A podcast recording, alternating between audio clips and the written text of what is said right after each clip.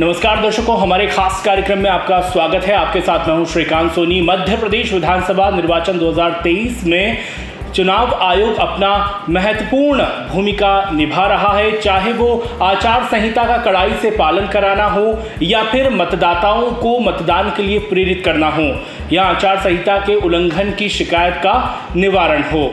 वो लगातार कार्य कर रहा है। इन्हीं सब विषय पर बातचीत करने के लिए क्योंकि 17 नवंबर में एक ही चरण में मतदान की प्रक्रिया संपन्न होगी तो इस विषय पर बातचीत करने के लिए हमारे साथ मौजूद हैं मुख्य चुनाव पदाधिकारी मध्य प्रदेश श्री अनुपम राजन जी। सर बहुत बहुत स्वागत है आपका हमारे इस का, कार्यक्रम में। और सबसे पहला सवाल सर हम आपसे यही पूछेंगे कि जो आचार संहिता प्रभावशील है इस बार कितनी प्रभावशील है? और पिछले चुनाव की तुलना में इस बार क्या कुछ बदलाव किए गए हैं। नहीं, आचार संहिता जिस दिन से चुनाव की घोषणा होती है 9 अक्टूबर से, उसी दिन से लागू होती है और पूरे राज्य में 9 अक्टूबर से आचार संहिता प्रभावशील है और इसके जो भी प्रावधान हैं, इसके जो भी नियमों का पालन होना है या राजनीतिक दलों के द्वारा जिसको किया जाना है, उसका सख्ती से, कड़ाई से पालन कराया जा रहा है। चाहे गवर्नमेंट बिल्डिंग्स पे वॉल राइटिंग हो डिफेसमेंट ऑफ़ पब्लिक प्रॉपर्टी का निवारण हो या नाकों पे चेकिंग हो, फ्लाइंग स्क्वाड टीम की व्यवस्था हो, और चाहे वो वाहन की अनुमति लाउड स्पीकर की अनुमति तो जितने आचार संहिता के प्रावधान होते हैं, उन सभी का सख्ती से और कड़ाई से पालन कराया जा रहा है। सर आचार संहिता के उल्लंघन की जो शिकायत है वो सी विजल ऐप के ज़रिए मिल रही है।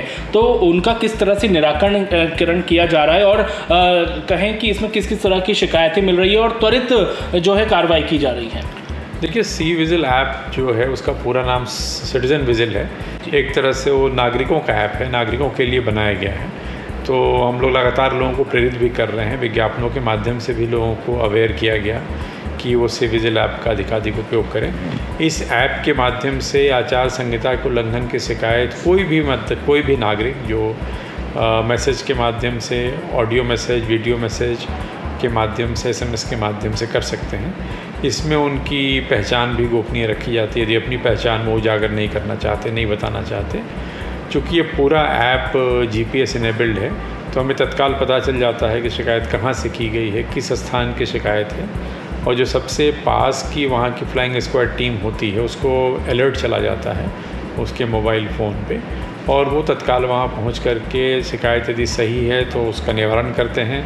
शिकायत यदि सही नहीं है तो उस तरह की एंट्री ऐप में की जाती है। सौ मिनट के अंदर हंड्रेड मिनट के अंदर जो शिकायतें प्राप्त होती हैं उसका हम लोग निराकरण करते हैं। लगातार इस पर नज़र रखी जाती है स्टेट लेवल पे भी डिस्ट्रिक्ट लेवल से भी और दिल्ली से भी जो आयोग के स्तर पे भी किसी वजह से प्राप्त शिकायतों का निराकरण सही ढंग से हो रहा है कि नहीं हो रहा है। महिलाओं की सुविधाओं के लिए जो है वो पिंक बूथ बनाए गए हैं तो वो कहाँ कहाँ सर बनाए गए हैं?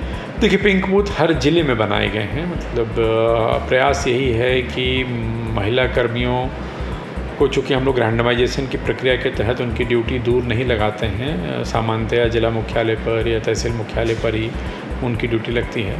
तो अधिकाधिक संख्या में ऐसे मतदान केंद्र हम बनाने का प्रयास कर रहे हैं, जिसमें मतदान दल के चारों सदस्य हैं जो वो महिला हों, जिसको हम पिंक पोलिंग बूथ के नाम से जानते हैं। तो सभी कलेक्टर्स को इस बारे में निर्देश दिए गए हैं और सभी लोग, इस दिशा में प्रयास कर रहे हैं और अच्छी बात यह है कि हमारे जो महिला अधिकारी कर्मचारी हैं उनका भी बहुत अच्छा सहयोग प्राप्त हो रहा है। एक्चुअल फिगर तो हम आपको बाद में बता पाएँगे लेकिन हज़ारों की संख्या में मैं ये कह सकता हूँ कि पिंक पोलिंग बूथ राज्य में होंगे। सर सुविधा ऐप के माध्यम से अभ्यर्थियों को क्या क्या सुविधाएँ मिल रही हैं? उसके बारे में भी जानना चाहेंगे। देखिए सुविधा ऐप के माध्यम से अभ्यर्थी जब चुनाव की प्रक्रिया के दौरान कई प्रकार की अनुमतियाँ उनको प्राप्त करनी होती हैं। जी। सुविधा ऐप के माध्यम से अनुमति प्राप्त करने में एक फ़ायदा ये भी होता है कि किस तारीख को आवेदन किया गया किस समय आवेदन किया गया। तो बाद में कई बार ये कहा जाता है कि मेरा आवेदन पहले आया था लेकिन मुझे अनुमति नहीं मिली किसी का बाद में आया तो उसको मिल गई तो वो चीज़ें ख़त्म हो जाती हैं चूँकि आवेदन पे एक तरह से टाइम स्टैंपिंग हो जाती है। तो पहले आओ पहले पाओ की तर्ज पे हम इसके माध्यम से निराकरण करते हैं। तो हर प्रकार की अनुमति जो एक अभ्यर्थी को अपने चुनाव प्रचार के दौरान आवश्यक होती है वो सबको सुविधा ऐप के माध्यम से हम उसको देते हैं। बिल्कुल सर मतदान शत प्रतिशत हो इसके लिए कई गतिविधियाँ भी संचालित हो रही है। हम बात करें युवाओं के लिए। युवाओं को किस तरह से सर प्रेरित किया जा रहा है? देखिए जो हमारे युवा मतदाता हैं थोड़ी सी उनमें मतदान के प्रति उतनी जागरूकता कई बार देखा गया कि उतने एक मतलब उतना ज़्यादा कीन नहीं होते वोटिंग में। तो हम लोगों ने पहले से ही एक तो युवाओं की इनरोलमेंट को लेकर के स्पेशल ड्राइव किया था जी। कि 18 साल जो जिन बच्चों का पूरा हो गया है जो नए नए मतदाता बने हैं उनका नाम मतदाता सूची में जोड़ा जाए। तो कॉलेजेस के माध्यम से हायर सेकेंडरी स्कूल्स में क्लब्स बनाए गए। हमारे बी कॉलेज में गए बच्चों से बात की बच्चों को नाम कैसे मतदाता सूची में जोड़ा जाता है ऑनलाइन वो ट्रेनिंग दी वो समझाइश दी गई। बच्चों के मोबाइल फ़ोन में वोटर हेल्पलाइन ऐप डाउनलोड कराया गया। तो अच्छी बात ये रही कि काफ़ी अच्छी संख्या में हमारे जो युवा मतदाता हैं उनके नाम मतदाता सूची में दर्ज हुए हैं। अब अगला काम है कि वो वोटिंग की प्रक्रिया में भाग लें। उसके लिए भी हम लोग लगातार जन जागरूकता अभियान चला रहे हैं। युवाओं से सतत संपर्क में हैं।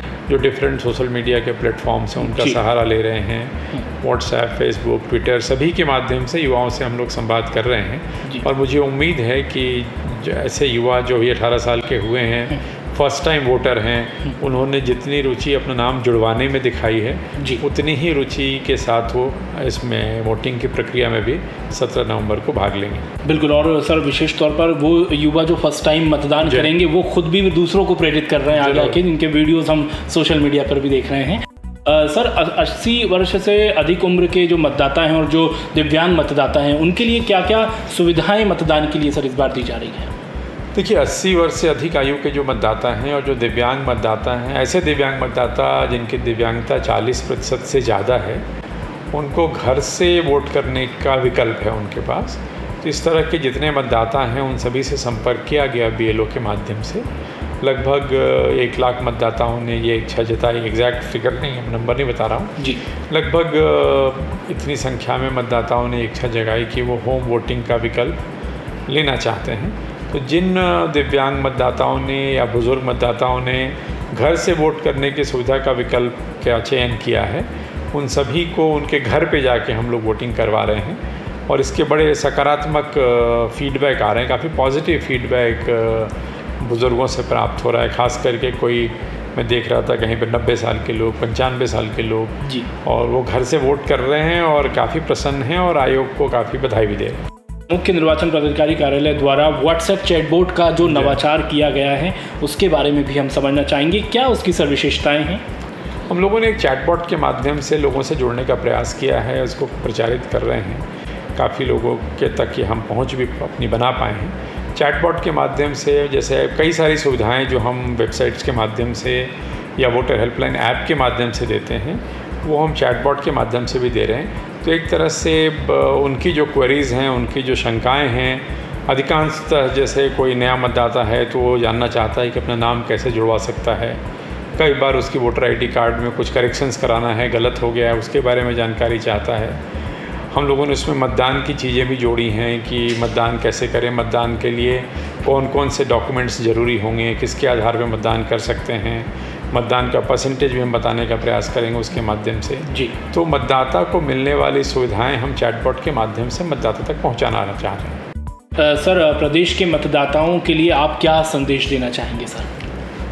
देखिए हम सब जानते हैं कि एक चरण में चुनाव है और सत्रह नवंबर को चुनाव है। तो सभी मतदाताओं से सभी से मैं यही अपील करना चाहूँगा या आग्रह करना चाहूँगा कि 17 नवंबर को मतदान ज़रूर करें। ये एक बहुत महत्वपूर्ण अधिकार है जो लोकतंत्र में हमें मिला है। हमें इसको मज़बूत, लोकतंत्र को मज़बूत करना है। 17 नवंबर को आप स्वयं भी मतदान करें और अपने पास पड़ोस के लोगों को, अपने परिवार के लोगों को, जिनको भी आप जानते हैं, उनको प्रेरित करें कि वो भी अपने निकटस्थ मतदान केंद्र पर जाएँ और अपना वोट ज़रूर डालें। जी तो बिल्कुल अपना जो वोट है वो ज़रूर डालें और हमसे बातचीत के लिए सर आपने अपना अमूल्य वक्त निकाला, उसके लिए बहुत बहुत धन्यवाद। Thank you thank you very much